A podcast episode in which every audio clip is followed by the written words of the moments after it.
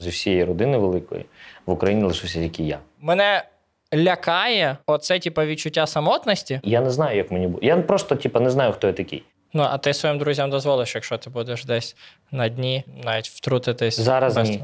Я би хотів сам з цим розібратися.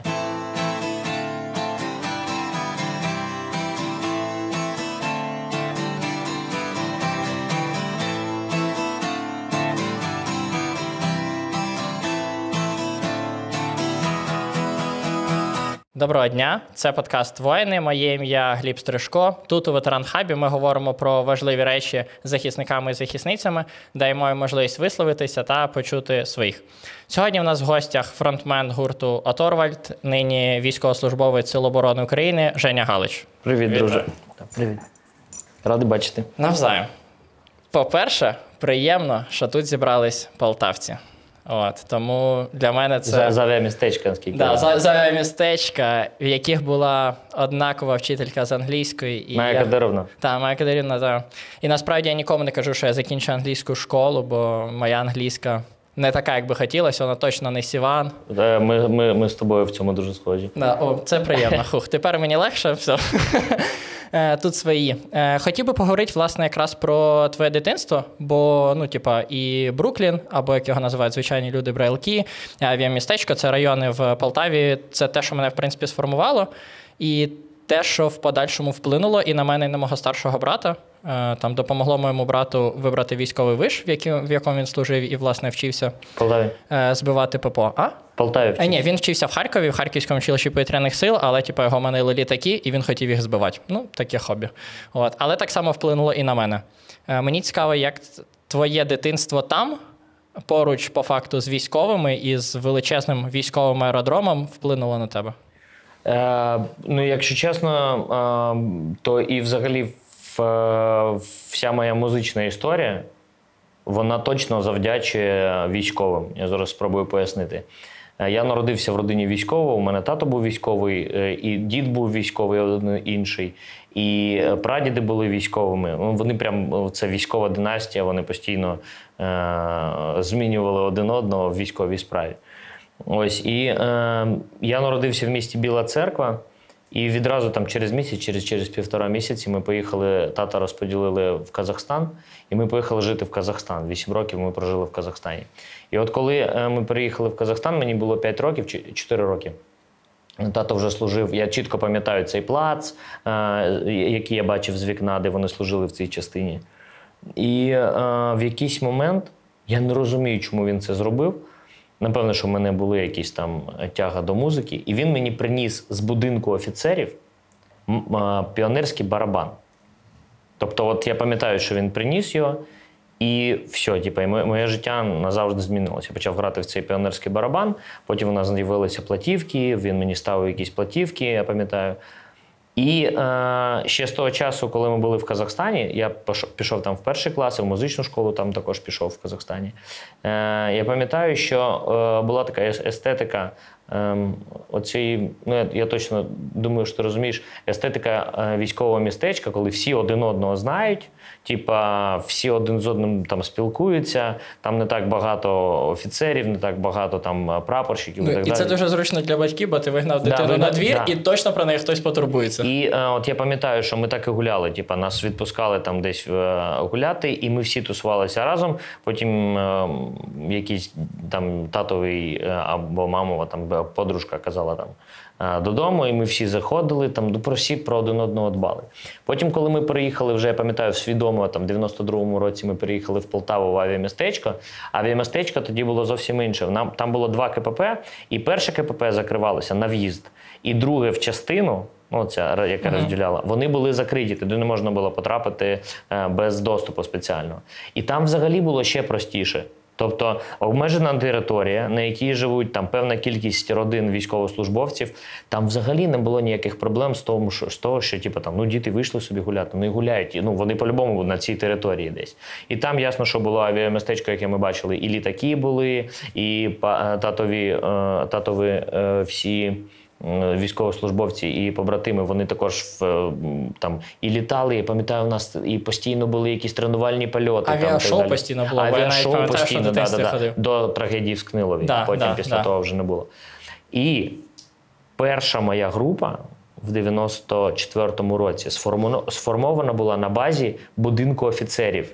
І я почав грати зі старшими чуваками, е, солдатами, які були, е, служили срочку.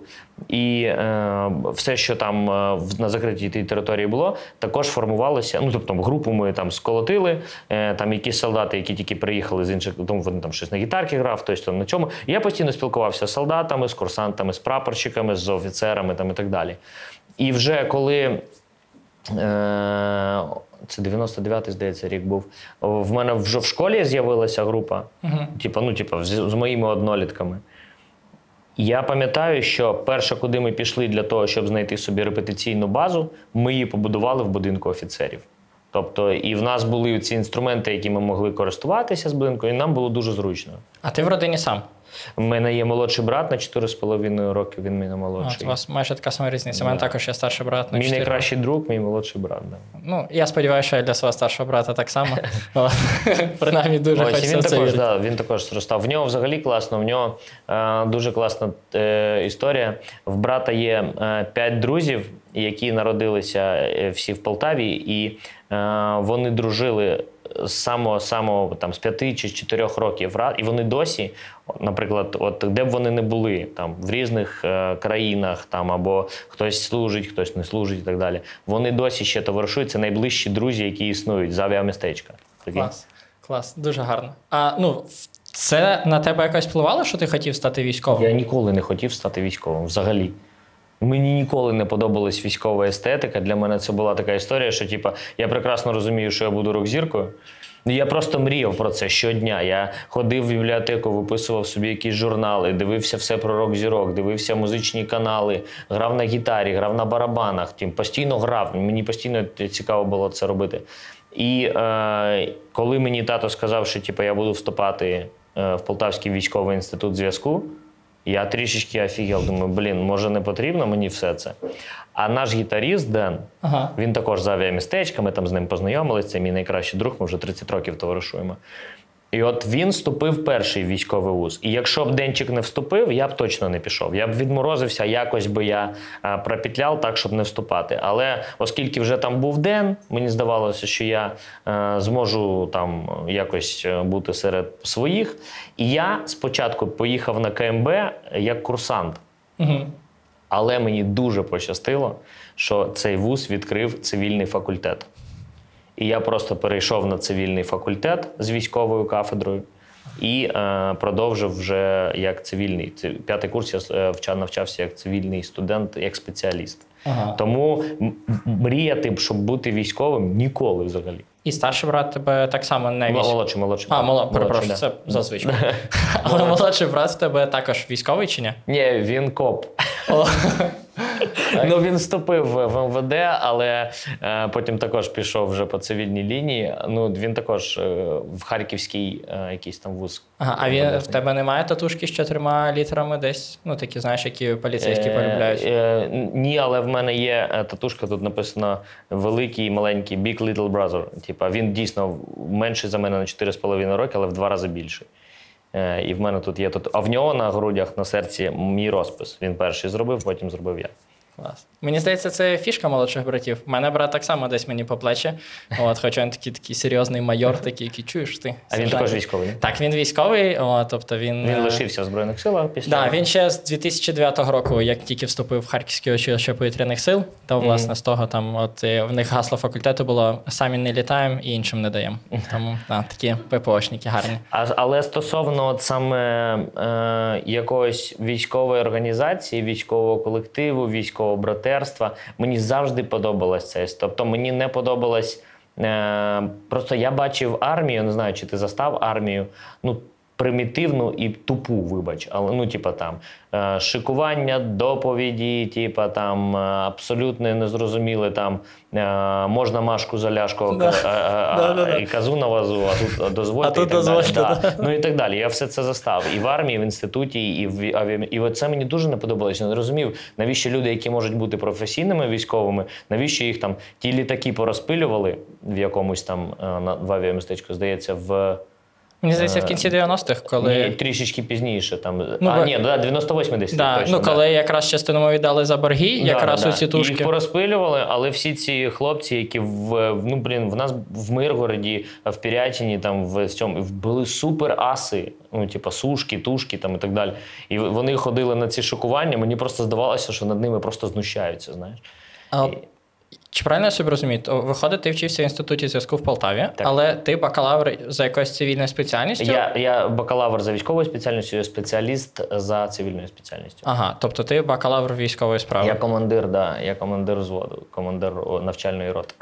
Окей. А, але ти отримав, виходить, як офіцера запасу, і тобі ж не треба було тоді підписувати ні, не, контракт? не, вже не треба було підписувати контракт. У мене офіцер запасу, я піджак, якщо казати Да. Іншим. п- Мені дуже тішить, коли власне самі піджаки про це говорять, а не я Так це говорю. Ні, я піджак, прям піджак. Ну, типу, і мені е, нормально з цим було весь цей час, допоки не почалося повномасштабне вторгнення. Ага. Е, і е, да, я закінчив е, і пішов. І навіть я, я по спеціальності взагалі жодного дня не працював. Тому що як тільки я закінчив вуз, в мене вже е, Кузьма. е, Ми з ним то на той момент вже товаришували. Він запропонував переїхати до Києва, і я відразу поїхав до Києва. У мене почалися тут мутки, рок-н-рол, е, рок-н-рольне життя. І я все забув е, і забув про те, що в мене відбувалося в Полтаві е, з військовою справою. Е, Я хотів би тепер, е, ми будемо такими качелями кататись, бо мені просто ну, ти цікавий, тому ми так і будемо будувати розмову. Починається повномасштабне вторгнення. Ти собі розумієш, що в тебе є військово-облікова спеціальність та васовочка, е, власне, посвідчення офіцера, що є можливість служити. Ти коли долучився до Сил оборони і як це взагалі Зараз відбулося? розкажу дуже цікава історія. За рік до повномасштабного вторгнення, ні, за два роки. Десь за два роки до повномасштабного вторгнення мені приходить повістка. Типа збори офіцерів запасу. На 8 місяців кудись там їхати. Я приїжджаю, е, кажу, які на збори? Ну, типа, в мене своє життя, в мене я займаюся своїми справами. Ну, типа, ми багато допомагаємо хлопцям. Типа, які збори? А мені да, чувак, типа, там потрібно їхати. Це по бажанню. Мгм. Це, ну, типа, там, хо, хо, ну, не, хочеш їхати, хочеш не їхати, але там аргументуй, там довідку принеси там, і так далі. І я знайомлюся з одним е, дуже прикольним е, майором, який е, каже: воно тобі потрібно, ну якщо чесно. Ти ж, ну, типа, ти ж там Женя Галич, все клас, займайся, Євробачення, супер, молодець, тусуйся. І я, типа, я ледве відмазався від цих зборів.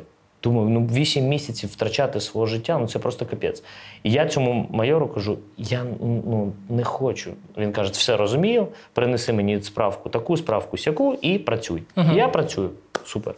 Починається повномасштабне вторгнення. Ми у Львові знімали кліп на пісню Скрябіна 23 е, лютого. Родина в Луцьку взагалі у друзів. Починається повномасштабне вторгнення. Е, Ми у Львові. І я розумію, що потрібно швидко долучатися до Збройних сил, тому що один в полі не воїн. Я телефоную майору, кажу, будь ласка, е, що у нас там? Я ж вам потрібен. Він каже: ти що, стібешся з мене чи що? Ну, типу, я ж тобі кажу, ти зараз не потрібен. Ти піджак, ну, типу, резерв, резервіст, ну ти не потрібен зараз. І я починаю його донімати, але в зворотньому напрямку. То я просив мене не брати на збори, а тепер через два роки я кажу: ну, будь ласка. Він каже: ну серйозно. Ну, я тобі кажу, в мене 150 людей, я їх забезпечити не можу. Ти мені не ну, зараз ти не потрібен. Буде час, ми тобі кажемо. Я телефоную одному зі своїх знайомих е, людей, які долучені до е, оборони Львова. Кажу, візьміть мене, будь ласка. Ну серйозно. Він каже: Ти що, їдь за містом прописки, Києво-Святошинський. Там ну починається вся ця історія. В кінці кінців, всередині е, березня, а телефоную Хливнюку.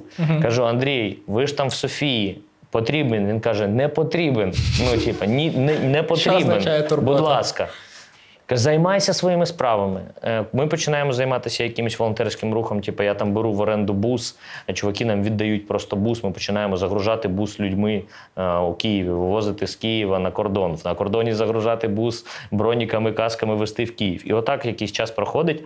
І всередині березня мені телефонує гітарист станок на Майдані Конга і каже: Ти там всіх задрочував вступити, вступити. У нас каже, є е, можливість, приїжджай, поговоримо. Я приїжджаю, е, це березень, десь 23 березня. Я приїжджаю і і е, знайомлюся з таким е, е, чуваком, його звуть Хан. Він організовував там ДФТГшний спочатку рух, а потім вони були підпорядковані силам територіальної оборони е, 135-го батальйону. Угу. Він каже: дивись, є вакансії, але офіцерських посад немає взагалі. Тобто ти можеш вступити до підрозділу, виконувати задачі, які ми тобі будемо давати, але е, тобі потрібно відмовитися від звання або типу, поки що не бути на якійсь там на доброволь, добровольних засадах. І ми з Жекою, з моїм побратимом, який, з якими з першого дня жив у Львові, він режисер взагалі. Ми долучаємося до 135-ки. Угу. Ось починаємо там шукати форми, там які ну, типу, тренуватися. І здається, а ми відразу підписуємо контракт, який з часом нам не знадобився, тому що нас просто тупо мобілізували. Я думав, що це буде контракт, а потім контракти перевели. Типу, хто підписав контракт, і автоматично мобілізований. Е, їдемо на Очепку і починаємо жити в е, спортивному залі. Жило, жило 98 людей в одному спортивному залі 98 людей, е, щоденні тренування. Е, Я стаю спочатку командиром відділення, потім командиром взводу. Е, Починається двіжуха, хто їде, хто не їде. Ось потім нас викликають на. До укомплектування е, відбирають першу зведену роту, і перша зведена рота вона вже їде на схід. До цього часу ти ну, взагалі ніякого відношення ну, зі зброї, з якимись елементами, типу там в тіри ганять, в тебе таке було? Ні, ніколи. І, і, і бажання не було. Абсолютно. Окей. Але в тебе і не було таких, е, да, типу там пацифістських штучок, типу. Ні, там... пацифістських не було, просто мені здавалося, що ну блін, е, я взагалі. Мені навіть інколи соромно буває, наскільки я несерйозно ставився до е, обов'язку чоловіка бути завжди готовим до війни. Ну, тому що мені здавалося, що це десь далеко, е, десь е, я корисніший тут. Але якщо б я почав готуватися з 2013-го, мені здавалося, мені б набагато простіше було до всього. Хоча, в принципі, коли я вже вступив до війська, е, е, якісь навички з інституту. Ну, в інституті я ж стріляв за К, типу там і з ПМ стріляв, і ми там щось бігали, копали, там, і плащ-палатки, і вся ця історія. Але ж ну це яка була армія? Ну, типу, 2001 рік. Ну, Ноги портянками обгортали. Да. І ясно, що типу, з часом я зрозумів, що якісь е, колективні, там, ну, типу, звання ті самі, е, та сама е, субординація, я все це розумів, і мені було простіше. Набагато простіше, ніж з пацанами, які взагалі ніколи не були в армії. І мені, мені стало цікаво навчатися. Тобто я дуже багато часу приділяв такмеду, я дуже багато часу приділяв фізичній підготовці, е, стрілецькій справі. Там, типу, ми на інженерну справу дуже багато часу витратили. Женя, на е, який мій побратим, він взагалі перекваліфікувався і він став от дуже дуже потужним е, пілотом. Він літає на. FPV-дронах. І, і, і мені стало цікаво, але з часом я зрозумів, що най, най, ще найцікавіше мені, що е, дивна була в мене мотивація. Е, мені подобалося, що ну, я панк. Ну, типа, я в житті грав рок-н-рольні концерти, вживав алкоголь, наркотики, тусувався, і мені, в принципі, більше нічого не потрібно було. А тут я вступив до лав Збройних сил. Ми почали з хлопцями разом тренуватися, і ті е, хлопці, які не були взагалі долучені до творчих професій, вони дивляться на мене. І цей пан з гітарою він виконує ті самі задачі, що і вони. І, ми, і мені здавалося, що вони такі, ну блін, прикольно. Типу, це значить, що і ми можемо. Ну, знаєш, е, як мотивація була для них, що типу, це прикольно, А що твої нам- підопічні шарили, хто ти? Да. Спочатку мені здавалося, що ні. Я взагалі прийшов е, в, в армію в березні. Я прийшов, в мене було волосся по, по, по плечі. Ага. Я е, і вже коли ми е, поїхали на перші е, виїзди на е, не на бойові, а на навчання, коли ми три місяці жили там, ой, три, три тижні жили е, на, в, в польових умовах, я поголився прямо там. Тому що, типа, ну неможливо було. І вони тоді такі: хтось побачив по телевізору, хтось там щось комусь розказав. Але не було ніякої там, типу, а, це ж ти, це ж не ти. Ну, робили і робили справи собі. Навчався, спостерігав, командував. Типу, ну, от, отаке, отаке відносини. Ну, тобто, в принципі, е, чи правильно я собі розумію, що твоя медійність, ну, твоя навіть впізнаваність тобі в підрозділі не заважала, а швидше навіть грала на користь. Дуже на користь. І саме тому і е, я живий ще, мені здається, і неушкоджений. Що е, ну як би це дивно не звучало, але моя медійність допомагала мені е, бути кориснішим в той чи інший момент. Наприклад, от е, в мене комбат, він е, е, підполковник, він, він е, дуже аргументовно використовує людей. Угу. Знаєш, і типу, ми е, от був перший виїзд, я пам'ятаю, це е, серпень місяць минулого року. І, типа, побачив, понюхав, молодець, тепер займайся забезпеченням. Знаєш, типа. Е, і е, коли, наприклад,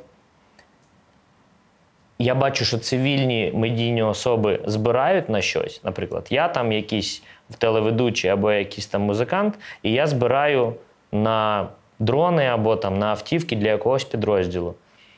Мені здається, що йому довіряють менше, ніж мені. Розумієш? Я е, в підрозділі, в мене є конкретний підрозділ, в якому я служу.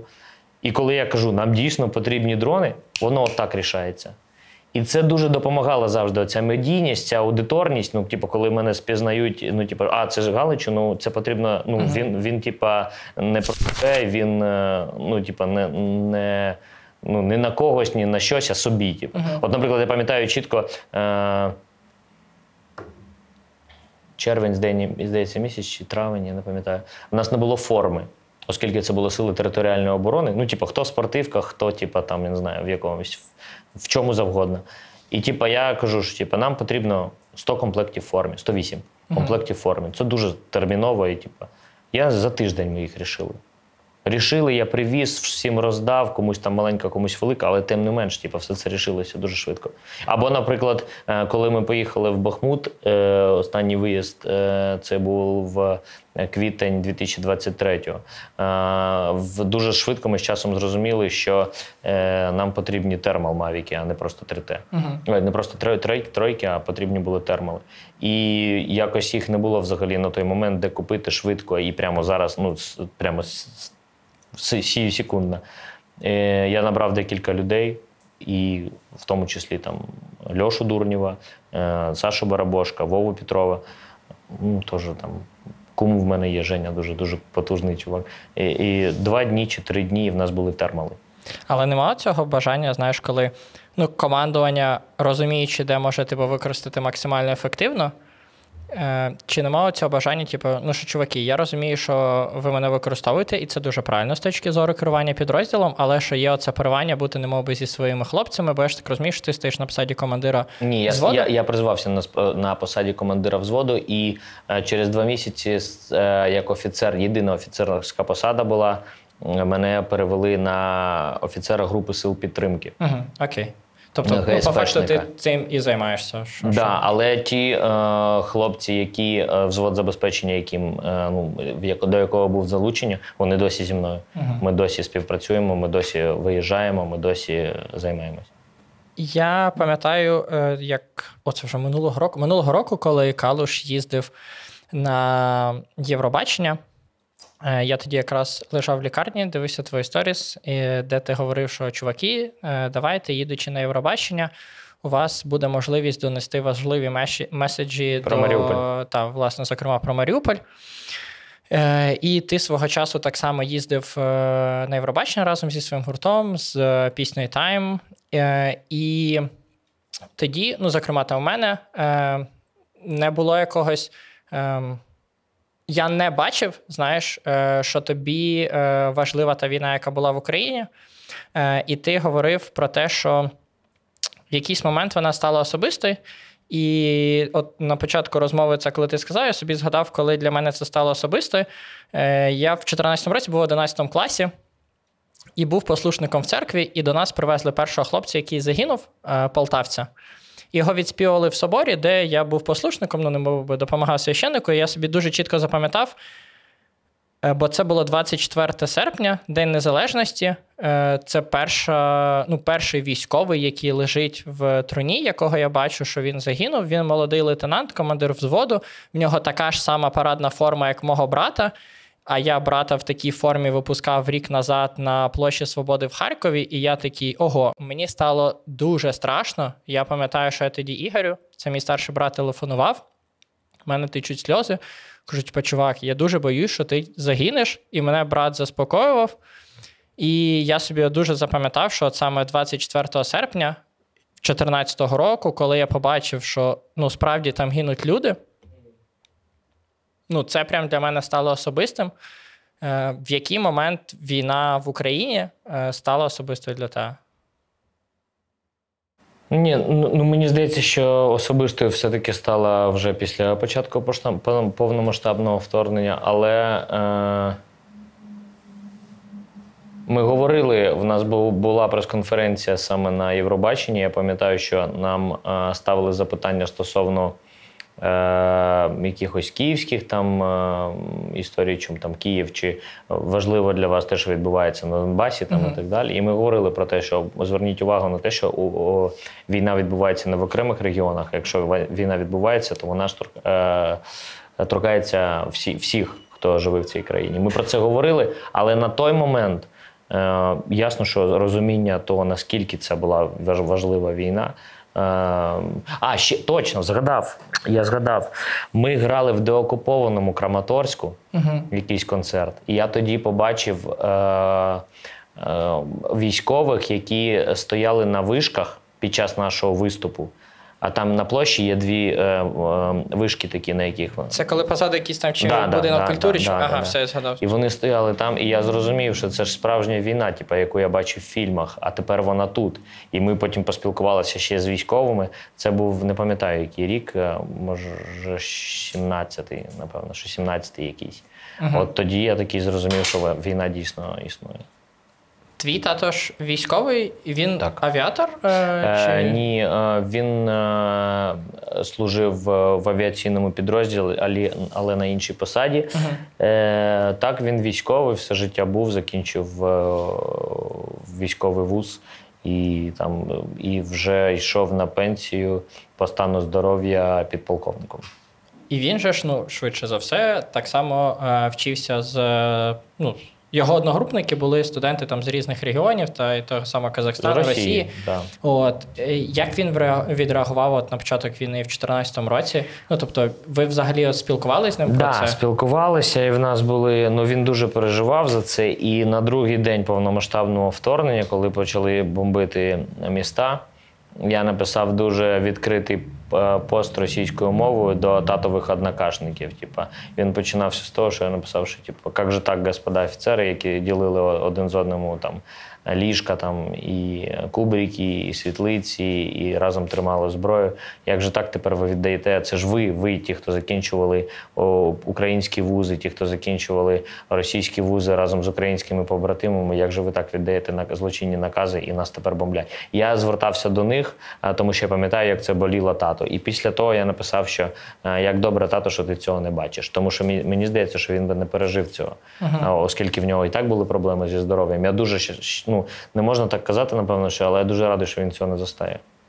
А як, до речі, ну, взагалі твої рідні, друзі, твоє оточення сприйняли те, що ти долучився до війська? Бо, ну, по факту ж, да, навіть сам цей е, легендарний майор казав тобі: а йоу, Ну, да. ну, Да. типа, роби А, та- свою справу з та, гітари. б- Як сприйняли? Е, ну, переживали, і коли почалися виїзди в зону бойових дій, то переживали дуже сильно, але я завжди відчував, що типа, е, ну, типа, я роблю все правильно, що я не відчував якоїсь. е, Ну, знаю, типу, що вони там, знаєш, навіщо ти це робиш? Краще там їдь за кордон, там, ну, ти ж можеш. Там. Ніколи такого не було. Типу, ми тобою пишаємося, ти молодець, красавчик, брат, там, давай, брат, удачі. Брат сам вступив, в нього троє дітей, він вже три роки живе в Польщі ще до повномасштабного вторгнення. І, і він тільки почалося повномасштабне вторгнення, він приїхав в Житомир і вступив в, в ДФТГ. Ось, і там почалася двіжуха в них. Ось, так що е, не знаю, всі якось так, знаєш, типу, так потрібно. Зараз потрібно так. Як буде далі, ніхто не знає. Але зараз ти на своєму місці, ти робиш правильно. І зараз ти відчуваєш себе війську потрібним? Ну так. Ну, типу, думаю, що так. Е, я потрібен точно війську, але я дуже хочу, щоб військо не почало трансформуватися в ту армію, яку я не хотів би бачити в своїй країні. Для мене важливо, щоб військо так і лишалося високопрофесійним. І е, важливо, щоб менше було помітно паперової армії, там, е, рапортів, доган там, і так далі. І тому подібне. Для мене це не важ... Ну, от мені здається, що це важливо. В тебе за час твоєї служби доган ніяких не було? В мене були і догани, в мене були і, і на мене кричали, і ну. Ні, ну, ну, крики, мені здається, що класика. Ні, ні, а... прям був паперових доган не було. Були наклепи на мене, типа стукачі були там і так далі. Ну, типа, люди через заздрість свою поводили себе дуже неадекватно. Потім були за це покарані, але так було, було і так було і таке. І армія це зріз е, суспільства. Там чітко можна зрозуміти, хто є хто, і які люди на своїх місцях, а і там які випадково потрапили. Ну, ти б лишався в війську після завершення війни? Ні. Тобто, Е, я е, півтора роки, ну трішки менше, да, ніж півтора роки, взагалі не думав і не хотів е, займатися музикою. Мені здавалося, що це точно не на часі, і що я зараз корисніший, і що я зараз долучаюся і служу вірно, і чесно, типа, і виконую всі задачі, які мені е, і всі накази, які мені ставлять. Але я прекрасно розумію, що я так буду робити до тих пір, поки триває війна. Після того, як в нас е, е, закінчиться війна, закінчиться, е, ми всіх е, наші території повернуться, е, то я буду. Мені хотілося б займатися е, відбудовою справжнього культурного чогось, не шароварного, не лжепатріотичного, а саме чогось більш культурного і цікавого. Це перше. А друге, останнім часом я дуже багато стикаюся з е, наслідками війни у своїх друзів, у побратимів, у військовослужбовців. І я впевнений, що я буду дуже корисний як реабілітаційна історія якась. Тобто мені здається, що е, потрібно вже зараз розуміти, що. Е, Всі чомусь думають, що якщо в тебе болить нога, або там е, поранення в ногу, або там немає кінцівки, то це поранення, і це травма, і це причина для того, щоб тебе лікувати. Але якщо в тебе щось з головою не так, ну типу, ти побачив страшне, ти поба... е, ти не знаю, можеш не вивести психологічно. Ти був в полоні або, був е, в окупації. От з цим потрібно буде працювати, і це також хвороба, за якою потрібно слідкувати і лікувати обов'язково. І я думаю, що я цим би зайнявся однозначно. а зараз тобі ну, самому вдається з цим справлятись? Е, ну, в мене не було такого е, ПТСР, як е, в бойовиків, як в, хлоп, в хлопців, які бачили набагато страшніші речі, ніж я, які були в полоні. І все-таки е, мені гріх жалітися на якісь да, там, е, повсякденні. Страшні картинки. Хоча ну не можна цим мірятися, Да, напевно, але ну, тим не менш, да. В мене з цим є проблема певна, тому що е, я також багато чого бачив, але е, мені здається, що і зараз вже я роблю кроки до того, щоб під час того, як я проходжу службу, я ще займався е, саме якимись речами, які допомагають тим чи іншим хлопцям ставати на ноги. Що це? Ну, як ти допомагаєш? Просто я ще чого запитую. Е, я вчора ввечері щось сидів, і в мене дуже близький мій друг. Е, ну, я він називаю своїм названим молодшим братом. Він продовжує служити, він так само морпіг. І Льоша? Так, так, Олексій. Е, І ми дуже часто ну, спілкуємося з ними цими бульками е, в Телеграмі. Мгм. І це ну, дуже потішно, коли я там засинаю там в Києві, вкриваючись постілю, яку купив юску. Він такий каже: О, прикольно, ми сьогодні класно політали, навіть буде можливість поспати вночі, бо типу, ми заряджаємо ще батареї. Шарю. І в мене цей постійний дисонанс. І от вчора ми щось говорили про те, що кому сниться. Бо він мене запитує, чи там сниться мені щось. І я себе ловив на думці, що зараз ну, я прям справді сплю дуже класно, але інколи в мене е, снилось, що я як не мов би дрон, який літає, і дивлюсь на себе зі сторони. І не би те, що я пережив, що я бачу це якимось такими, знаєш, як фільмом. Тобто, це навіть я б не назвав це снами, а якісь, типу, як спогади, які мені просто там мозок перепрацьовує. Або, наприклад, якісь дуже стрьомні е, нав'язливі сни, і я прокидаюсь, не викупаю, що з цим робити, засинаю, і мені знов це сни, ну, сниться, і я просто виснажую свій організм, коли він вже просто вирубає. І ну, ми вчора довго про це говорили, бо він розпитував, як мене, бо в нього ну, щось схоже буває час від Мгм. часу. Він запитував, як я ну, взагалі там щось з чимось справляюсь. От, і, і ти кажеш про те, що тобі вдається ну, якось вигрібати і в той же час допомагати своїм хлопцям. Що ти робиш? Е, Як правило, починаючи зі спілкування, ми просто про щось говоримо. І я кажу, давай на каву, напевно, що типу, бо я щось відчуваю, що тобі не, не зовсім. А закінчуючи тим, що я зараз за останній час через певну людину познайомився з дуже багато е, великою кількістю психіатрів, психотерапевтів, психологів, які займаються саме реабілітацією хлопців. Це починаючи від просто анонімних зібрань, коли там п'ять ветеранів сідають і починають спілкуватися, розповідати якісь історії, там обмінюватися номерами. Хтось, о, до речі, не хочеш там до мене приїхати, в мене там е, по- допоможи мені машину полагодити. Ну, от такі Мгм. історії. І закінчуючи тим, що я безпосередньо е, направляю до певних спеціалістів, ми втрьох зустрічаємося. е, Я починаю їх просто роззнайомлювати. І з часом лишаю удвох. Ну, не може, це не з першого заняття, але там лишаю удвох для того, щоб вони почали лікування вже безпосередньо. Угу. Тобто такі е, комунікаційні історії всілякі. Ну, але з твоїх слів я так само розумію, що ти ну, доволі самозарадний. Як ти допомагаєш собі в подібних ситуаціях, якщо таке Я ходжу до психотерапевта. Окей. А в, в тебе є відчуття самотності? Постійно. Я розкажу свою історію, але мені цікаво, чи в тебе так само. Е, я недавно був в Одесі е, і зайшов ввечері в якийсь заклад і сидів в ньому е, і просто слухав подкаст. Е, і мені в Одесі було дуже важко через те, що ну, там, типу, купа російської мови, в мене там свої штуки з російською мовою. І я йду додому і розумію, що в мене ну, в Одесі нема нікого. І я ну, нічого кращого не придумав, як типа, зайти в магаз, взяти типа, пляшку Джека, взяти колу, взяти дві нарізочки з колбасою і просто накидатися в готелі.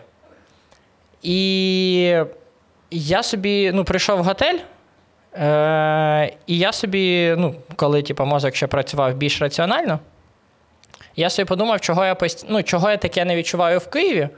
Хоча я приходжу додому, у мене там вдома є бар, який я ну, сам дуже рідко використовую, зазвичай, коли приходять друзі. Але в той же час в Києві в мене ніколи немає відчуття самотності через те, що я просто знаю, що ці люди тут є, і в якихось екстрених випадках, типу, я зателефоную. Або піду до них, там навіть в сьомій ранку, якщо буде потреба. І я такий сів в Одесі, ну, катанув разочок, другий, третій. Е- і пішов до моря. І от я собі сидів просто на лавці, дивився на море, і такий, типу, ну, мене лякає оце, типу, відчуття самотності. Хоча ну, я суперкомунікабельна людина, і мені легко заводити нові знайомства. Але оця така ну, внутрішня штука, яка. Ну, що я далеко від підрозділу, що частина моїх типів продовжує так само воювати.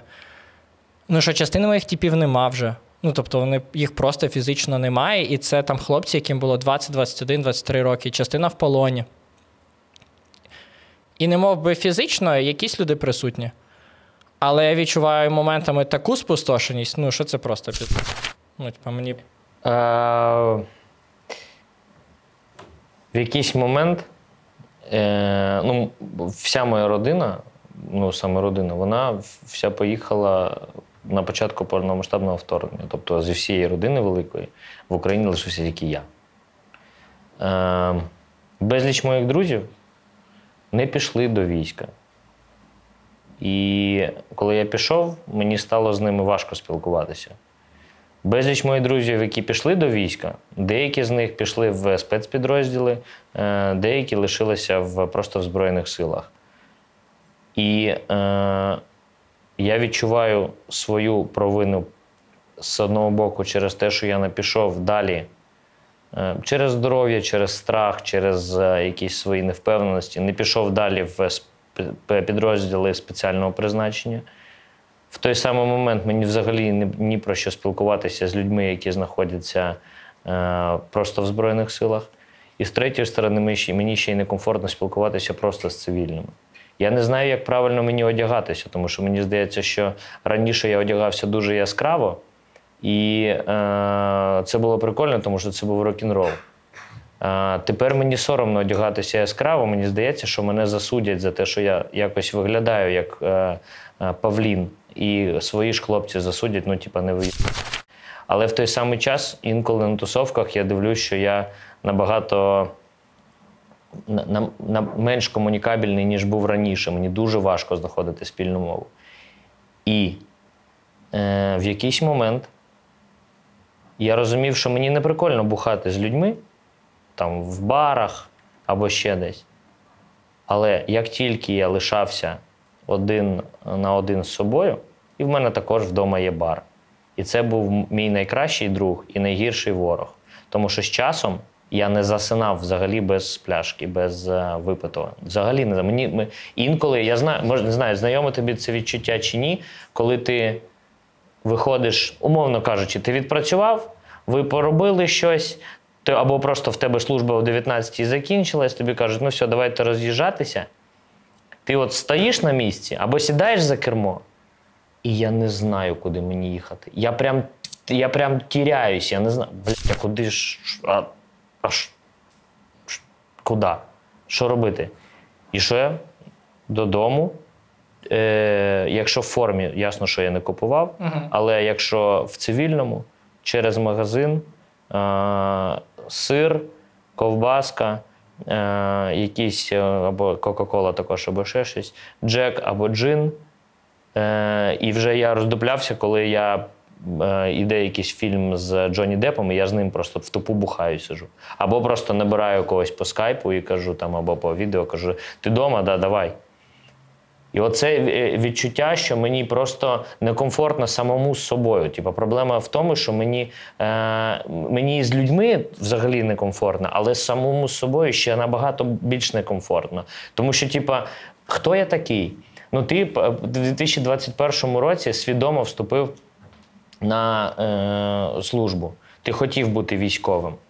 Е, І це повага, честь. Я ми до передачі з тобою говорили, бо я дуже пишаюся, що з тобою там познайомився. Це ну, дійсно військова честь і повага до тебе і людська. Але я не хотів бути військовим. Я змушений був стати військовим через підписа сусіда, який напав на нашу країну. І якщо та ти знав мене до війни, до я розпі по життю, я панкрокер. Все, що в мене було, я знав, що я хочу, я хочу на сцену. А тепер я виходжу на сцену, і після четвертої пісні я хочу з неї зійти. Я не хочу бути на мені, я не знаю, мені дискомфортно. Ми грали декілька концертів, я виходжу, ми граємо чотири пісні. Я думаю, коли це закінчиться? Мені тупо тут впадло. Я приїжджаю в підрозділ, думаю, як коли це закінчиться? Мені тут не- некомфортно. Я виїжджаю на е, бойові. Ми сидимо в підвалі, думаю, мене зараз тупо забаранять. Ну, мені, ну навіщо мені все це? Не в одному, не в другому, не в третьому, не в четвертому стані. Я не знаю, як мені буде. Я просто типа, не знаю, хто я такий. І типа, я пішов до психотерапевта, вона каже, що типа, я такого ще не зустрічала. Ти взагалі не розумієш, хто ти такий. Ну, типа, ти реально не розумієш. І оці, е, типа, і, і така ще історія, не знаю, напевно, що тобі також знайома. Мені навіть впадло радіти або сумувати. Ну, типа, ти такий думаєш, ну потрібно порадіти за щось. Давай, давай, порадій, а ти не можеш порадіти, в тебе, типа, як тип, купірована ця історія. Потім, бля, Загинув, типу, побратим. Ти думаєш, потрібно поплакати, виплакатися там, типу. Але ні, Взагалі просто. Ти, ти типу, думаєш, блін, ну типу, як так, типу, як так, а насправді немає емоцій взагалі. І не через те, що типу, і страх він дуже примітивний. Він такий тупий. Ну, типу, ти е, відчуваєш страх, але він такий, ну, типу, е, він скоріш за. От я точно пам'ятаю, що типу, і коли от було пізд був у нас, це було в Ямполівці. Коли ми попали в оточення, типу, я думав, що це вже фінал. І от тоді я точно згадав, що мені страшно, і я пам'ятаю це відчуття, що типа, це страх не за те, що мене забаранять. Я навіть бачив, як зараз мене забаранять. Я прям ми їхали в пікапі, по нам працювали. Думав, ну все точно, я оцей жмур зараз, який сидить, потім новини. Я там собі, типа, там все це уявив. Але єдине, про що я шкодував, що я більше не побачу дітей. Все, ні про що більше. Ну, типа, мені, знаєш, типа, е, і, і навіть не про те, що я не побачу, я неправильно висловився. Е, Про те, що вони будуть страждати, що я загину. Ну, типа, знаєш, що ми, ми не проведемо разом час там і так далі. І ось е, ці всі історії, ти коли їх прокручуєш в голові, коли ти собі починаєш на них відповідати, так а що далі робити? І ти далі е, там по кар'єрній, да, там, типа, бути е, кимось там ще там, не знаю, там іти вперед, там мотивувати хлопців, забезпечувати, воювати, командувати, або навпаки, грати благодійні концерти і збирати кошти. Безліч моїх колег вони виїжджають за кордон і збирають гроші, і це в когось виходить, там в когось не виходить, але вони це роблять. А мені завжди здавалося, що не на часі, не потрібно, ну як я поїду, ну що я поясню, ну це так тупо, що я їду. Ну і коротше, і всі ці е, переживання, вони один одне виключають, але я з собою жодного разу не домовився. Ти ще згадував про дітей.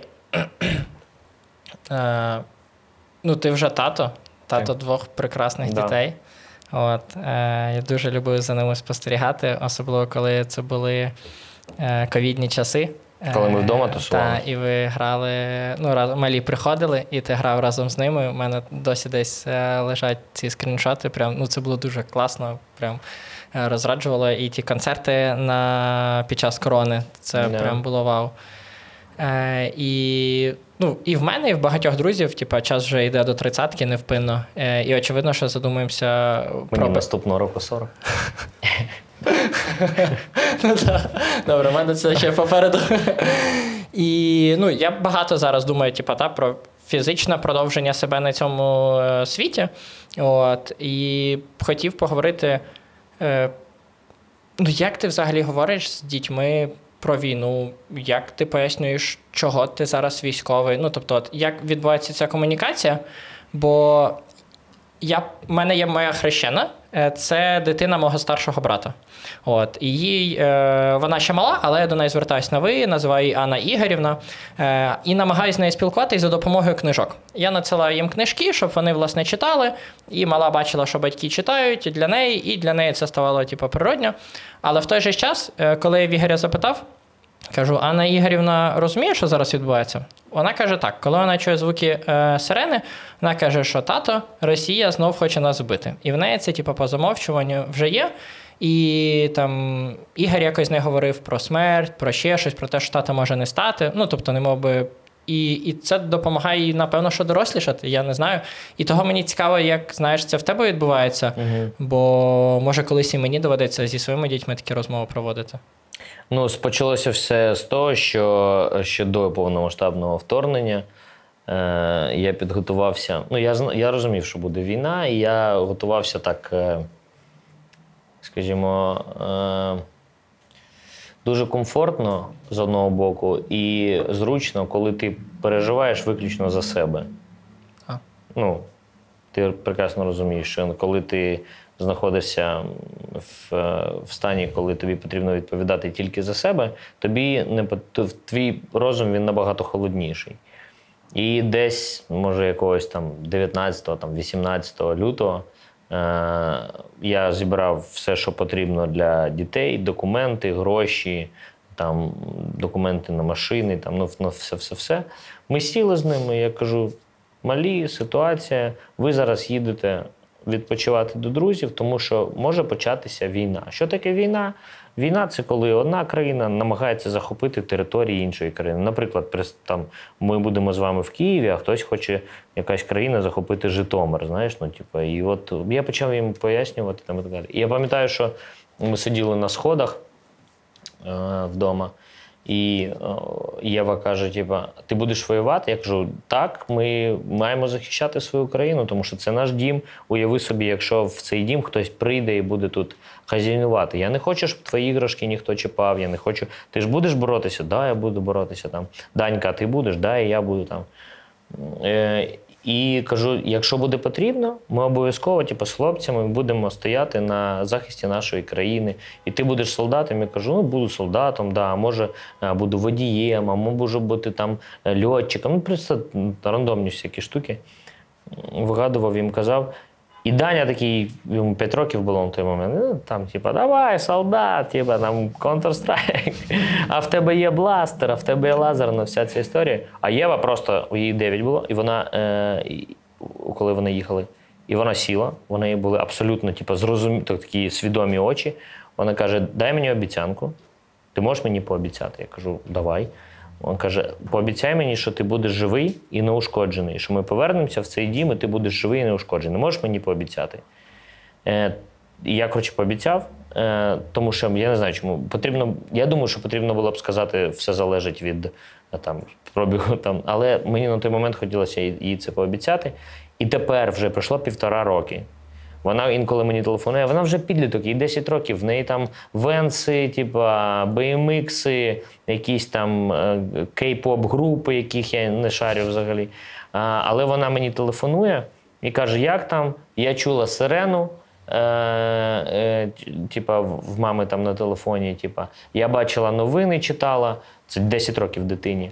Я розумію, що відбувається. Я бачила, що дівчинка загинула маленька. Дякую, що типу, ми в безпеці. А, і знову ж таки, ти не ушкоджений, покажи руки. А що мені сказали, що ти типу, попав в аварію? Я бачила там фотки, де ти попав в аварію на машині на військовій. Ти не ушкоджений? Не ушкоджений. Там, поговорили з нею. А з Данією вже діалог змінився. Е, Він колись записував відео, де він каже: Путін, ти дурак. Не бачив це? Ні? Типа, я Данило Галич, ви всі прийшли до мого будинку, ви тупий русський. Ну і він там 6 років дитина стоїть, типу, я тобі покажу після, після ефіру. І він прям навалює, типу, русський, ви тупиє, ви прийшли туди, де я живу, типу, як ви могли. Ну, типу, і він свідомо це.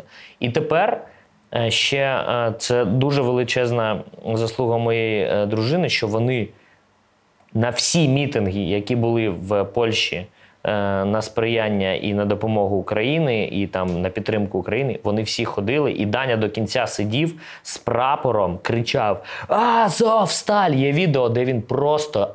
Благі, ну 6 років дитині, що це у мене мурахи навіть по шкірі. Він сидить і там Азовсталь! Азовсталь! Типа там. І потім донька мене питає, скільки людей звільнили, звільнили з полону? Хлопці, як там хлопці? З твоїх побратимів там хтось був чи не був? Вони абсолютно все розуміють, що відбувається. Даня може менше через те, що для нього все це екшен і шоу. А Єва чітко розуміє. Тим більше, що е, коли ми там е, бачились, е, коли вони приїжджали, вони бачили мене в формі, вона прям так трішечки раз, типа, оцепеніла, типа, все окей, це ти чи не ти, типа, тато. Ну, коротше. Так що я їм все кажу, як є. Ну, понятно, що без всяких там, типа, там у, крайнощів, але в принципі кажу все, як є. Але вдавалось, е, ну, хоч трохи за ці півтора роки бачитись. Три рази бачились. Один з них е, у мене була відпустка в січні, я їздив на Різдво е, офіційно е, в Варшаву. Е, і два рази у Львові. Вони приїжджали. Так що бачились, да, прикольно. Дорослі вже дуже-дуже. Але от це теж про що про самотність. Мене більш накриває навіть від того, що, наприклад, ну, типу, от Даню навчив на кататися на велосипеді. Е, взагалі абсолютно лівий поляк. Ну, типа, сусід по квартирі, з яким вони живуть на. Ну, типу, він взяв його і, і, навчив кататися на велосипеді. Не я.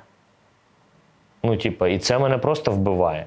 Я можу проплакати. От під час е, цього я можу прям напря- ну, типу, прям мене може вирубити. Я не розумію, як так. Ну, типу, я Данько, а він там поїхали вони е, на озеро там купатися, і там Даня навчився плавати там. Або там Даня вперше поплив на човнику, сам грибе, подивись. Даня грибе, тата нема, рибу ніхто з ним не ловить. Ну, це просто типу, такі речі, я, про які буду потім дуже сильно шкодувати. Але наразі є так, як є.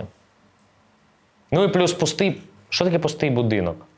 Коли всюди є іграшки, фотокартки і так далі. Ти приходиш в пустий будинок. Якщо там є алкоголь, ти його знайдеш. Тому що бачити все це дуже, не дуже некомфортно. Мені зараз так трошки.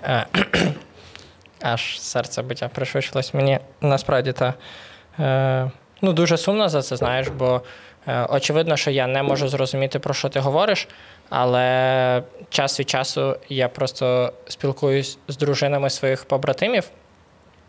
Е, ну, чиї чоловіки, чиї батьки досі в полоні, знаєш.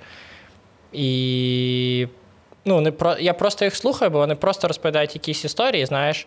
І особливо, коли оцей маленький вік, коли в дитини все, що вона робить, це вперше. е, І батька і, немає і поруч поряд. та немає. І мені У мене просто... є декілька хлопців, які е, дітям там, е, коли вони їх бачили останні, їм було два місяці, а тепер їм рік і сім. Там, ну чи скільки, ну коротше. Ну, і ти. Типа, як так? Ну, і він каже: я просто вона мене не знає. Ну, не знає, хто я такий, якийсь дядька.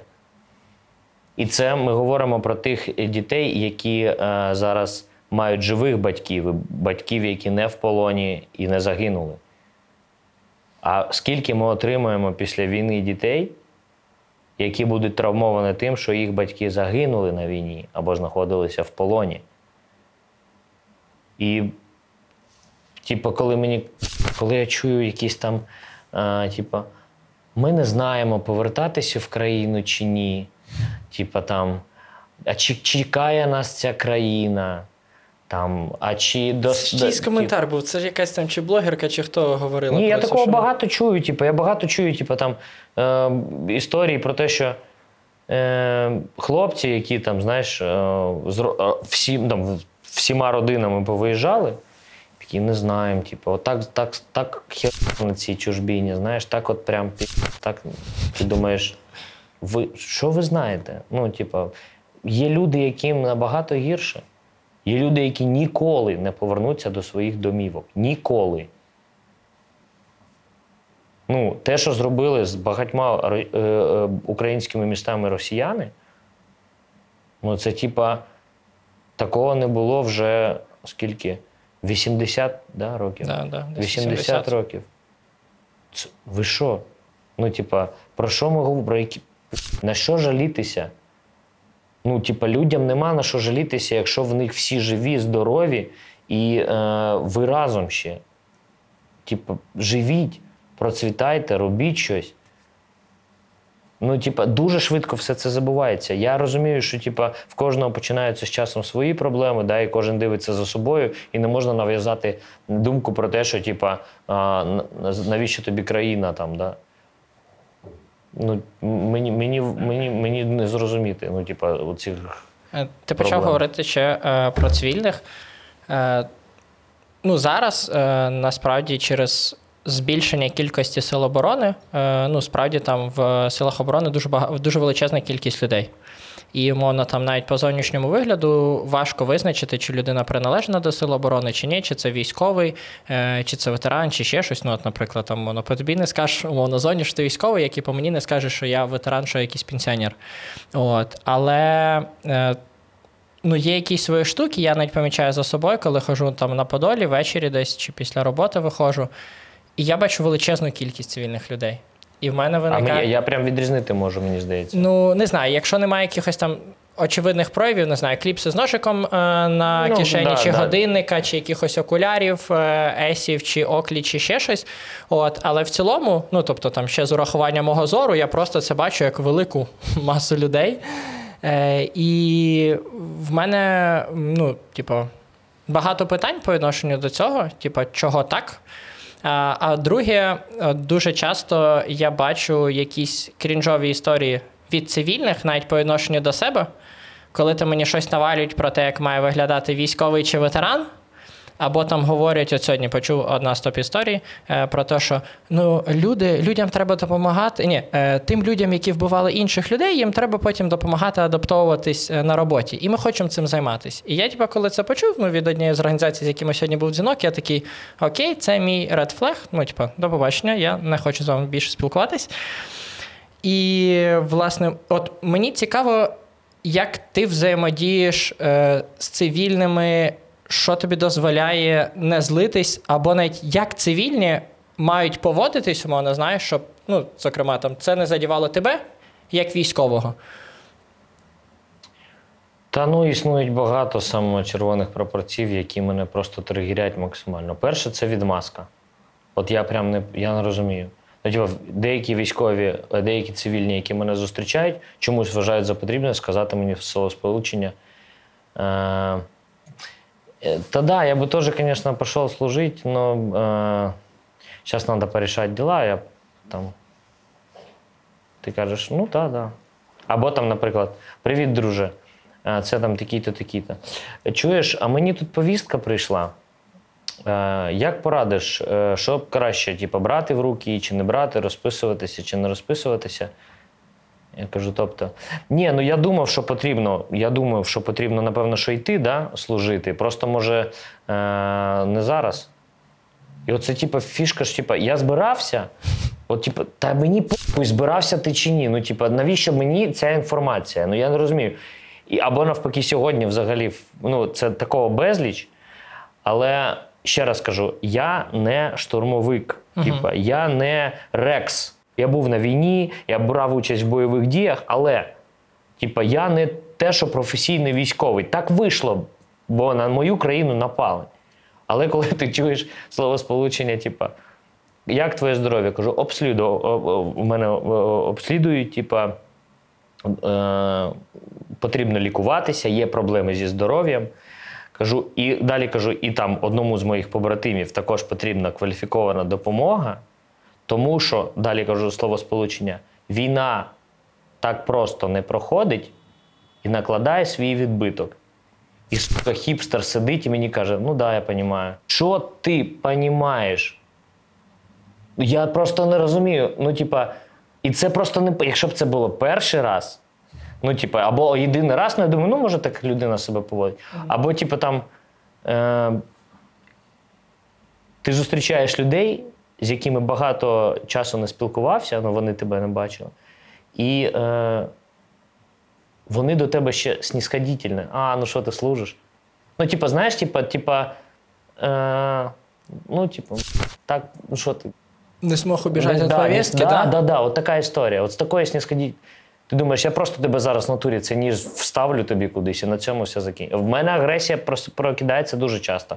Просто я такий червоний прапорець подякував і більше не спілкуюся. Ну, типу. Або в мене є й до військових величезне. Я не розумію, як так відбувається. Точніше, мені важко зрозуміти тих військових, які міряються піськами.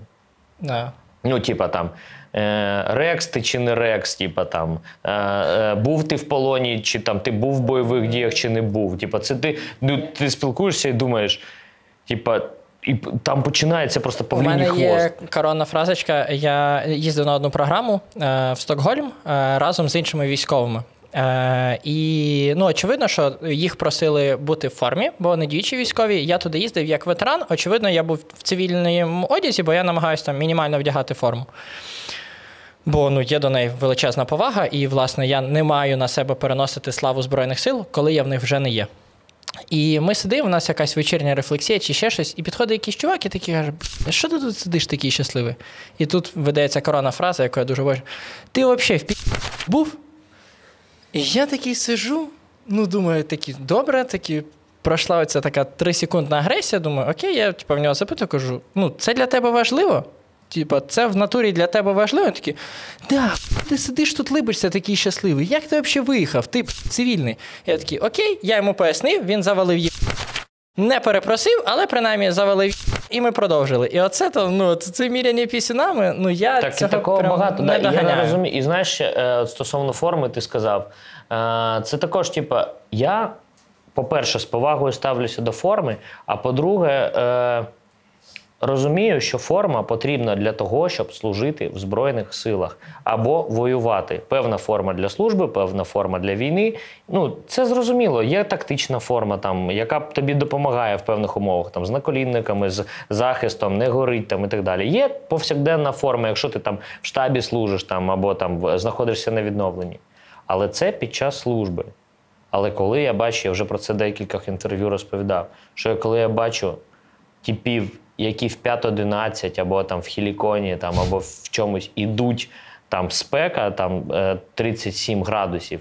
Він іде там лова останні, 5.11, тут все. Типа, і він просто пересувається. І це ще, блін, оце прям так палиться, ця походка. Ну, типа, коли ну не просто людина йде по справах, а він йде повільно. Типа, я іду, тому що я військовий, був ти в пі... Не був. Честь хвала, ти красавчик, однозначно. Ти вже пішов в Збройні сили, значить, ти вже красавчик, ти молодець, все супер. Але оця історія, коли починається, типу, або там. Е- Ствол там з собою нести, там, Ну, знаєш, на, ну, типу, навіть якщо це табельна зброя, окей, але коли це типа показово, Ну і ти да, типа да. задираєш волку, дивіться, я тут іду з глоком. Я до речі, нещодавно бачив історію на набережні. Іде тіп, в нього тактикульні якісь шорти, також може там 5-11 щось. Е, такі кросівки сауконі, е, біла футболка, і під футболкою е, на, на поясі, типу, ствол. Не знаю, так не, не видно було, що це саме. Ну, якийсь глок, напевно. Ну, типу. І він іде просто із дівчиною гуляє, це там сьома вечора, вихідний день набережна, знаєш. І ти думаєш, ну, типа, хто тебе зараз намагається застрелити? Тут, типа, знаєш, під час того, як ти тут прогулюєшся. І такого багато. І я, ну, мені спочатку мені там е, на це смішно дивитися. А по-друге, я розумію, що е, от в мене є прям рекси, от прям, ну, вони професійні вбивці. Ну, типа, типи, з якими я. Не в одному підрозділі, а ми близько спілкуємося з інших підрозділів, які виїжджають. Я з ними виїжджав також. Я в них жодного разу не бачив, щоб вони по Києву в формі ходили. Вони швидко перевдяглись, якісь шортики, льогінки, там тапки і пішли гуляти себе. Ну їм нормально. А ще цікава історія, коли публічні люди, мої колеги, починають виступати в формі на сцені. У мене в голові оця прям пісня, я прям Да. зрозумів про кого. А ти, от прикинь, ти, е, ти купив, ти казав, що ти купив- квитки на концерт в, е, в білій який буде в жовтні Да, в нас, да, да, да, да. Це єдиний концерт, в який ми взагалі граємо. От прикинь собі ситуацію, ти військовий, ветеран, е, типа, ти любиш творчість групи. Я думаю, що серед залу будуть багато військових, ну тому що ми останнім часом багато перетинаємося. І тут я, у мене рок-н-рольний концерт, і тут я беру і виходжу в мультикамі весь. Ну, у мене, були, у мене були питання. У мене убік тут, тактикульні штани, берці, і я виходжу і починаю там. Ти вдягнено, йдеш холодний душ. Ну реально, я б себе зайшов, я б вийшов на сцену і відпиздив сам себе за це. Ну, типа, про, наш, навіщо? Або я бачу в інших країнах, хуй з ним в Україні, типа. Але я бачу в інших країнах, коли, типа, наприклад, люди виступають на благодійних концертах, і ті, хто брав участь або бере участь, там, або там він військовий чи не військовий, е, він виходить на е, сцену в Амстердамі в формі. Ти думаєш, будь ласка, ну не позорся, ну, ну серйозно, це якийсь крінж максимальний. Да. Ну, тут я повністю погоджуюсь. Так що для мене, да, я дуже хочу одягнути форму, коли буде парад перемоги або просто перемога. Я одягну найкрасивішу форму. Хуй в кого буде красивіша. Відпрасую. Да. Але не за ну навіщо? Ну навіщо? Щоб що? Е, Я ще хотів просто уточнити. е, Це просто моя особиста біль, бо типу, ну, мене часто дергає через це, особливо коли я там іду в наушниках, а це там 97% мого часу на вулиці. Е, На світлофорах я просто ганяю на самокаті, е, бо ну, якби закошую під, під хіпстера. Да, да, да. Ну, типу, це якраз прикольно, маю таке хобі. І мене дуже дергає, типу, оці е, машини або моцики, типу, з глушниками. Типа, навіть не дивлячись на те, що їх заборонили, типу, мене це так дергає, ну прям реально хочеться взяти Да, є, ломом розбити. Ну і, і машини, які з голосним вихлопом також. Да. У мене е, є історія смішна про баштового. Ти ж знаєш баштового? Да, да, він буквально за цим столом сидів декілька Е, місяців тому. Я приїхав на які. Ми десь кудись ми приїхали, звідкись ми приїхали. Я взяв е, мотоцикл вдруге. А він дійсно тихий, ну, типу, без перебільшень. Він прям не урч- урчав. Він такий звичайний там 650-кубовий мотоцикл. І я під'їхав е- до одного з закладів тут на Подолі. Поставив мотоцикл, і ми з Баштовим поговорили там і так далі. І потім я дивлюсь якийсь е- сторіс, і мені присилають, що Баштовий каже: Я дуже не люблю мотоцикли, мене тригрить. І тут під'їжджає Галич, коротше, ну прикинь, він військовий, але їде на мотоциклі. Типу. А я пам'ятаю, що він взагалі не урчав цей мотоцикл. Я думаю, блін, ну навіщо ти так мене? Ось. Але так, да, я розумію, що особливо, коли тихо на вулиці, вже Да, комендантська Особливо година. перед комендантською годиною, типа за 20 хвилин просто, типу, думаю, ну що ти за тварина? Йо-моє. Да. Ну, це неприємна штука. І е, це стосується, але насправді е, справедливості заради, я хочу сказати, що деякі військові, деякі, деякі військові е, також інколи себе поводять як е, мудаки. Ну, на дорогах, типа на е, цих е, своїх е, залучених машинах там і так далі. Це інколи дуже неприємно. Ну і для мене дуже важливо, щоб е, те, що ти військовий, не давало тобі індульгенції на правопорушення. Типа, я тобі вдячний за твою службу, але, типа, якщо ти порушив закон, будь ласкавий. Знаєш, скільки я минулого місяця заплатив? е, За штрафи? Да. Це мені просто. Це Київ цифровий чи дія при Ні, це? ні. Я просто не знаю, чому вона не працювала, ця програма до цього. А, але, коротше, щось 7,5 тисяч гривень. Це виконавчих впроваджень. Інвестиція в державу. Да. Але, типу, ну, я просто дивлюсь, там, типу, штрафи. Я думаю, ну штраф якийсь прийшов. Відкриваю там виконавче впровадження, виконавче впровадження. Я думаю, ого! Оце зараз я стартанув. Будьте чемні на дорогах. Е, я е, собі занотував, вчора якраз переслуховував е, це відео. Е, я ну, постійно чекаю на твої концерти. Власне, вперше познайомився з тобою як з виконавцем на Бандерштаті, ще на іподромі в 2014 році. Ого. Е, та, чи, ні, в 15-му, це був вже мій перший курс, в 15-му році. От потім там були ще невеликі концерти в Дніпрі, в Поплавку.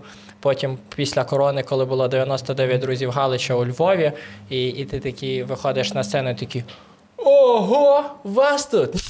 А не 99, але мені це подобається. Я пам'ятаю цей концерт у Львові, було дуже багато Дуже. людей. Ми Ви такі... ще скруть в фіналі співали Да, да, да. пісню без тебе. Отак ми стояли під сценою. Вау, це було класно. Ми там пили е, ром. Ні, ві, да, ром, ром Сейлор Джері. Однозначно. Дуже класний. От е, ми не заохочуємо вас до вживання алкоголю, але так. І е, що мені запам'яталось, був концерт на фесті е, 16 грудня 22 року, е, де ти сказав такі штуки.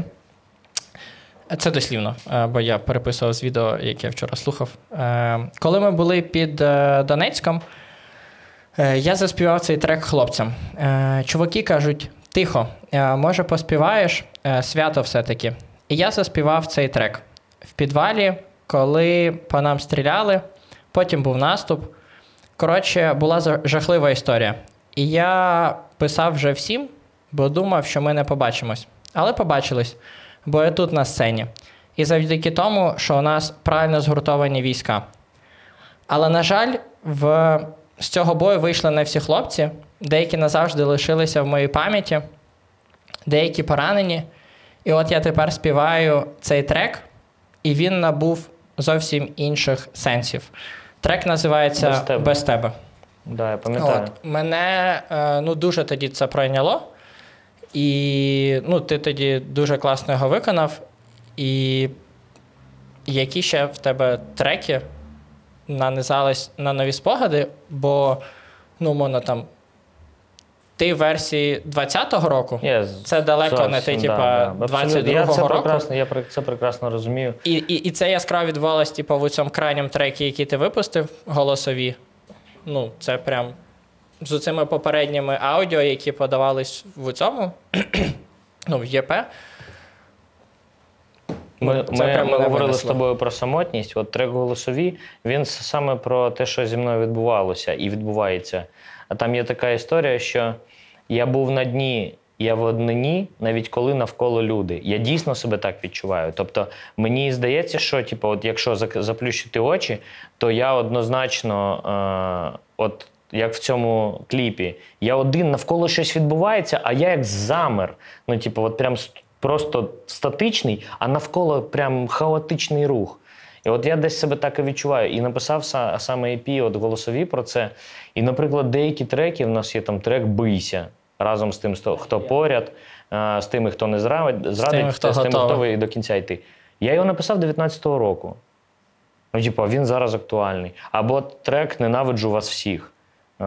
Типа, як можна бути сліпими, не бачити, все це не чути, тисячі плачуть, тисячі гинуть, решта плюється отрутою. Те саме, що і зараз відбувається. Просто я його написав в 19-му. І дійсно, деякі треки вони е, знаходять своє відображення от прямо зараз. І вони актуальні. А зараз те, що ми пишемо, ми навпаки, от, наприклад, той самий Дихай барабанщик написав, або голосові, вони не безпосередньо про війну. Я не хотів би спекулювати на цій темі. Це дуже тупо, ну максимально тупо. Але я навіть коли не хочу писати щось подібне про е, там якісь свої післявійськові відчуття, післявоєнні відчуття, вони, на жаль, вони пролазять. Я нічого з цим не можу зробити. Ну, а ти зараз ще робиш якісь наброски ну, попередніх пісень? Ну, бо я ж так розумію, що е, це там твій спосіб переварювати те, що трапилось, навіть оцей Мені альбом. було дуже важко. Цензор цей всередині, він мені постійно там заважав писати якось Мгм. так. А зараз мені навпаки здається, що ми пишемо, і це непогано виходить. Я весь свій час, поки знаходжуся на обстеженнях, там, типа на відновленні, поки весь батальйон тут. Я намагаюся максимально залучатися до написання музики. Тобто є ймовірність, що якісь твій творчі пари можна буде почути на початку жовтня в Києві. Точно Так, можна буде, клас. це 100%. Я ще е, мені дуже пам'яталась пісня, е, бо я пам'ятаю. Е, Лежу, е, це твій фіт був з Чеміром, бо Досить. я да, бо я лежу в лікарні, і мені прямо ці слова, допоки твоє серце пече, Мгм. його вогнем і мечем. Мені трек. просто аж мурашки тілом. От Да, я крутий. собі слухав їх після тренувань своїх. Я ще хотів запитати, бо власне в цьому відрізку, коли ти розповідав про те, яка для тебе зараз ця пісня без тебе. Е, І ти казав е, про те, що ти вже бачив, е, як ти можеш загинути, їдучи в пікапі. Ну, чи взагалі ти думав про смерть, чи підходив до цього, можливо, раціонально, типу, чи писати заповідь? Ну, чи взагалі от, тобі посічали такі штуки? Ні, от я, до речі, про це задумався тільки от тоді, коли писав всім.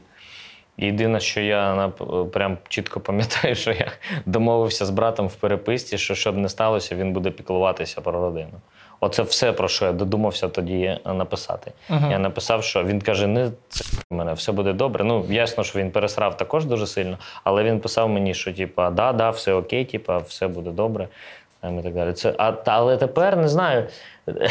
Тепер мені здається, що я від себе цю думку жену в тому плані, що поки я не написав це, значить все буде добре. Знаєш, така дивна історія. Типа, Мені е, щось таке сказав брат, бо е, я перед тим, як їхати в ОЗ, е, ще там в грудні чи навіть в листопаді 21-го року я написав йому, але це був просто лист, знаєш, типу, з усіма паролями, е, з усіма там доступами на одній стороні, і на іншій штуці, типу, там щось, немов би там про моє життя. Ну, бо я знав, що ймовірність загинути е, при виконанні бойових завдань завжди є. І я йому прислав, брат дуже висадився, каже, чувак, я не буду відкривати цей конверт. А там ще в конверті було, типа, кіндер-шоколад для малої. І він чекав аж там, виходить, 5 місяців до квітня місяців, поки брат не відкрив це. Этот. І, і ну, там е, була така фраза, яку прям е, Ігорю дуже йокнула. Е, каже, типу, малий е, молодець, що написав, що типу, там, ти не збираєшся помирати е, за Україну, але ти дуже хочеш для неї жити. Е, і що ну, він там трохи пов'язував, що все, що зі мною трапилось, поранення, полон. Е, то це через те, що я написав цей лист, ну такі типу, нав'язливі думки. Але в цілому ну, воно там свого часу дуже допомогло, бо там були там всі контакти, які там посприяли. Тому я так до цього з раціональної точки зору підходив. І тому, власне, цікаво, чи ти от навіть після пережитого вже не намагаєшся якось. Ну, це дивно звучить, типу, раціоналізувати смерть, Мгм. чи що? Ну, якось так. Е, я не знаю, мені здається, що через те, що останній раз, коли ми там е, говорили про смерть Ем, Ми домовились про. Ну, це не було якихось юридичних тем цих історій, але ми домовились про все. Угу. Тому мені здається, я і не раціоналізую її. Як я з собою домовився і з родиною домовився, е, ніби ми все зрозуміли. Ти погоджуєшся з тезою про те, що війна це справа молодих?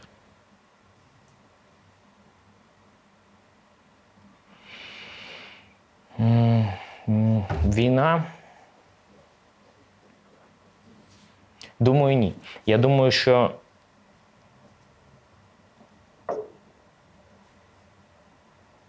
Е, як сформулювати, навіть не знаю. Війна це справа свідомих. Молоді не завжди свідомі, але вони гарячі, в них є фізична підготовка. Класно, я так не вивезу, як молоді. Мені нещодавно запропонували пройти е, відбір в одну з е, бригад. І я просто розумів, що я зі своїм здоров'ям, зі спиною просто не вивезу цього нереально. Угу. А молоді клас, все клас. Але війна це справа свідомих. Тобто, якщо ти. Я знаю комбата, якому 23 роки. Але я знаю комбата ефективно, якому майже 60. Ну, різні. Угу. Але точно розумію, що під час всі, всієї своєї служби я бачив, що найкорисніший коефіцієнт корисної дії в людей, які свідомо пішли в армію. Ти згадував про ще своїх колег по цеху, які, очевидно, так само свідомі, е, ну, швидше за все, бо вони проявляли свою позицію, ще будучи е, музичними виконавцями. От, ну, зокрема, там я згадую про Андрія Хливнюка. Андрій Хлевнюк потужніший чувак Та, взагалі. просто ну, мій краш, особливо з його крайнім зверненням до Роми Звєрєва, тримаючи в руках просто безпілотники, я. Це дуже круто. Ну, типу, Дуже оці круто. такі жартики, це достойно. Е, Андрій дуже потужно воює. Ну, типу, він крутий чувак, дуже.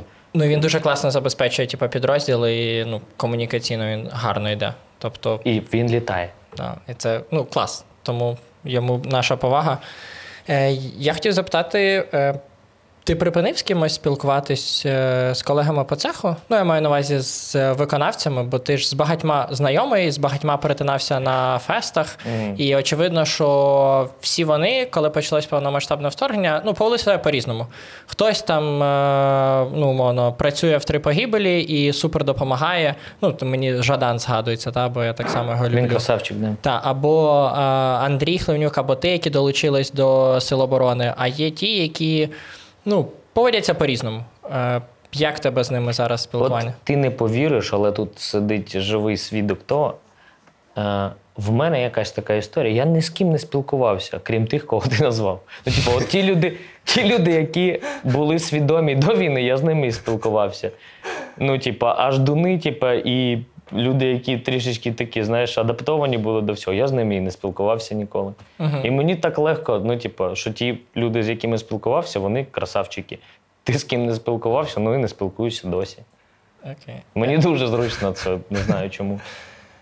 А ну, з цивільними в тебе так само трошечки змінилось коло Ну, так, спілкування? Да, типа... да, да. Коло спілкування змінилося однозначно. Окей. Ну і не через те, що просто так якось сталося, що ну, менше спільних тем, менше якихось точок, Угу. по яким ми перетинаємося. Що ти ніколи не пробачиш? Русні? Та ну в цілому людям. Ну, от що ти такий, окей, ти зробив це, ти навіки випав з мого життя. А, тут, якщо б ти мене спитав там декілька місяців тому, то мені здалося, що я тобі б сказав, що я там ніколи не пробачу е, там, підлості, там, е, зради там, або ще щось. А зараз мені здається, що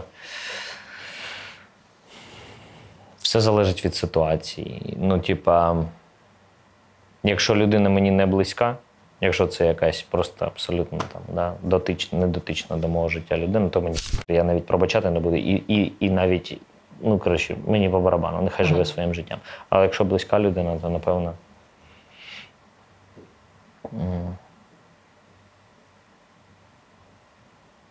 Не знаю. Ну, я не знаю. Я не можу сказати прям чогось, когось, чогось конкретного. Я останнім часом е, намагаюся, типа, сконцентруватися на собі. Ну, типу, от мені дуже хочеться, щоб я зрозумів, що я можу пробачати, що не можу, але в мене така каша в голові, що я е, не завжди розумію, наскільки там Угу. я правильно розумію ту чи іншу ситуацію. А в тебе, ну, ти просто згадав про це невелике коло ще своїх близьких друзів. Тобі стає зараз сили ну, спілкуватися з ними, якось їх підтримувати, і як ти отримуєш підтримку від них? Я не прошу підтримки, і якщо потрібно, я не лізу зі своєю допомогою і підтримкою до того часу, поки мене не попросять про це. Угу. Потім, якщо вже просять, я о, окей. Є декілька знайомих людей, по яким вже просто було видно, що їм потрібна допомога, і вони б самі не справилися. Я обережно запитав, чи можу я тобі допомогти. І після того вже допомагав. Якщо б він сказав, не, не лізь, не чіпай, напевно, що я би і не чіпав. Угу. Інколи так потрібно, щоб люди торкнулися дна і після того відштовхнулися від нього. Ну, а ти своїм друзям дозволиш, якщо ти будеш десь на дні, е, навіть втрутитись. Зараз без- ні. Ой, Я, сам, я би хотів сам з цим розібратися. Окей. Нікому, не друзям, не близьким, нікому. Тільки я сам з собою. В мене складається е, таке враження, що з цивільного в свій військовий світ е, ти, зокрема, забрав е, гру на гітарі, або як частину себе. Е, Забрав точно. Що, ти ще перетягнув з цивільного життя військове, і воно тобі стало в пригоді або просто помічне? Якраз баштовий, про якого ти згадував, любив заварювати е, каву в дріпах. А, Такий, ну, типічний хіпстер. я люблю каші дуже сильно, якщо говорити про е, їжу. Ага. Я професійно варю гречку, там, вівсянку. Реально прям професійно. Ніхто так смачно не варить, як я. Женя Клопотенко, почуться. Е, Мені здається, що з цим я однозначно справлявся. Е, Якщо говорити про якісь командні або комунікабельні історії, то однозначно, типа, я був непоганим командиром. Мгм. Ну, тобто, тобто, мені здавалося, що ми знаходили спільну мову, і це через мою комунікабельність і е, розуміння, розклад... можливість і е, вміння розкладати все по полицях. Напевно, що це. Клас. Ну і з його я вмію дуже крафтувати. Цьому віку Інколи, не, не інколи потрібно. Окей. А з військового, що б ти хотів би лишити в, ну, в своєму майбутньому цивільному житті? З військового е, однозначно оцю мовчазну, мовчазне розуміння людей. Інколи просто ми з хлопцями навіть не говорили, а якось спокійно розуміли. Ну, типа, хочеш помовчати, ти мовчиш, хочеш поговорити, ти говориш. Якщо потрібна підтримка, ти підтрим. Ну, якось знаєш, не знаю, ти точно маєш це розуміти. Це коли ти з людьми посидів в підвалах, типу, посп... тобі не потрібно ніяких там спеціальних домовленостей про щось. І навіть про там, знаєш, типу, як раніше, ти е, роби тільки нікому не кажи. Ну, типа, але про це навіть домовлятися не потрібно. Типу, ти там ти зробиш окей, і якщо ти, ну, умовно кажучи, зробив якусь пакость, то тебе прикриють. А якщо е, ти починаєш злітати, тебе опустять. Ну, якось так. от. І От я б хотів перенести все в цивільне життя. Да. Е, Ну, і це дуже знайомо, типу, що коли ви разом побуваєте в якихось передрягах, а просто навіть побудете разом, то це прям ну, супер рішає. От Ні, там прям. гарно. однозначно. Який тебе найприємніший спогад за ці півтора роки з війська?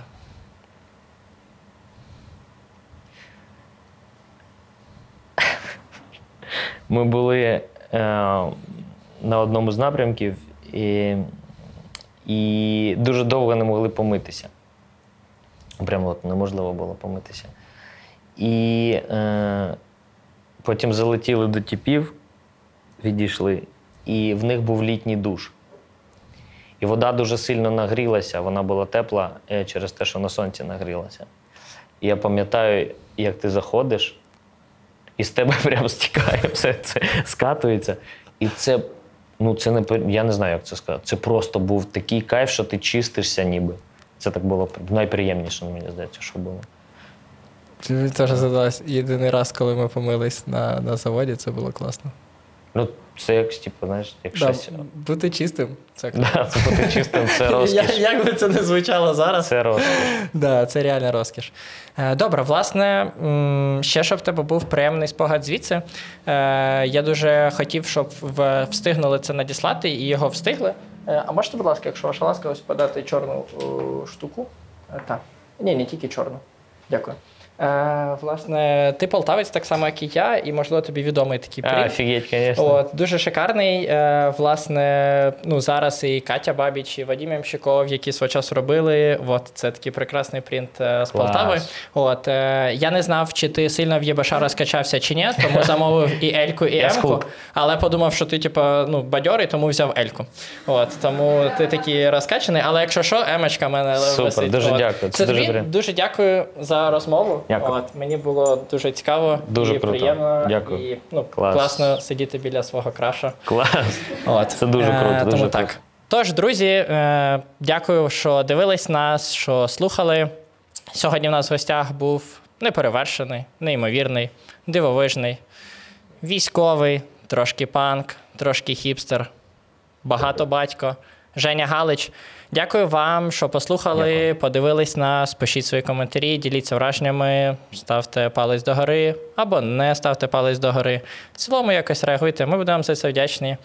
От, ем, і нагадую, що ми це все писали в Ветеран Хабі. Це мережа просторів підтримки для ветеранів, військових та членів їхніх родин.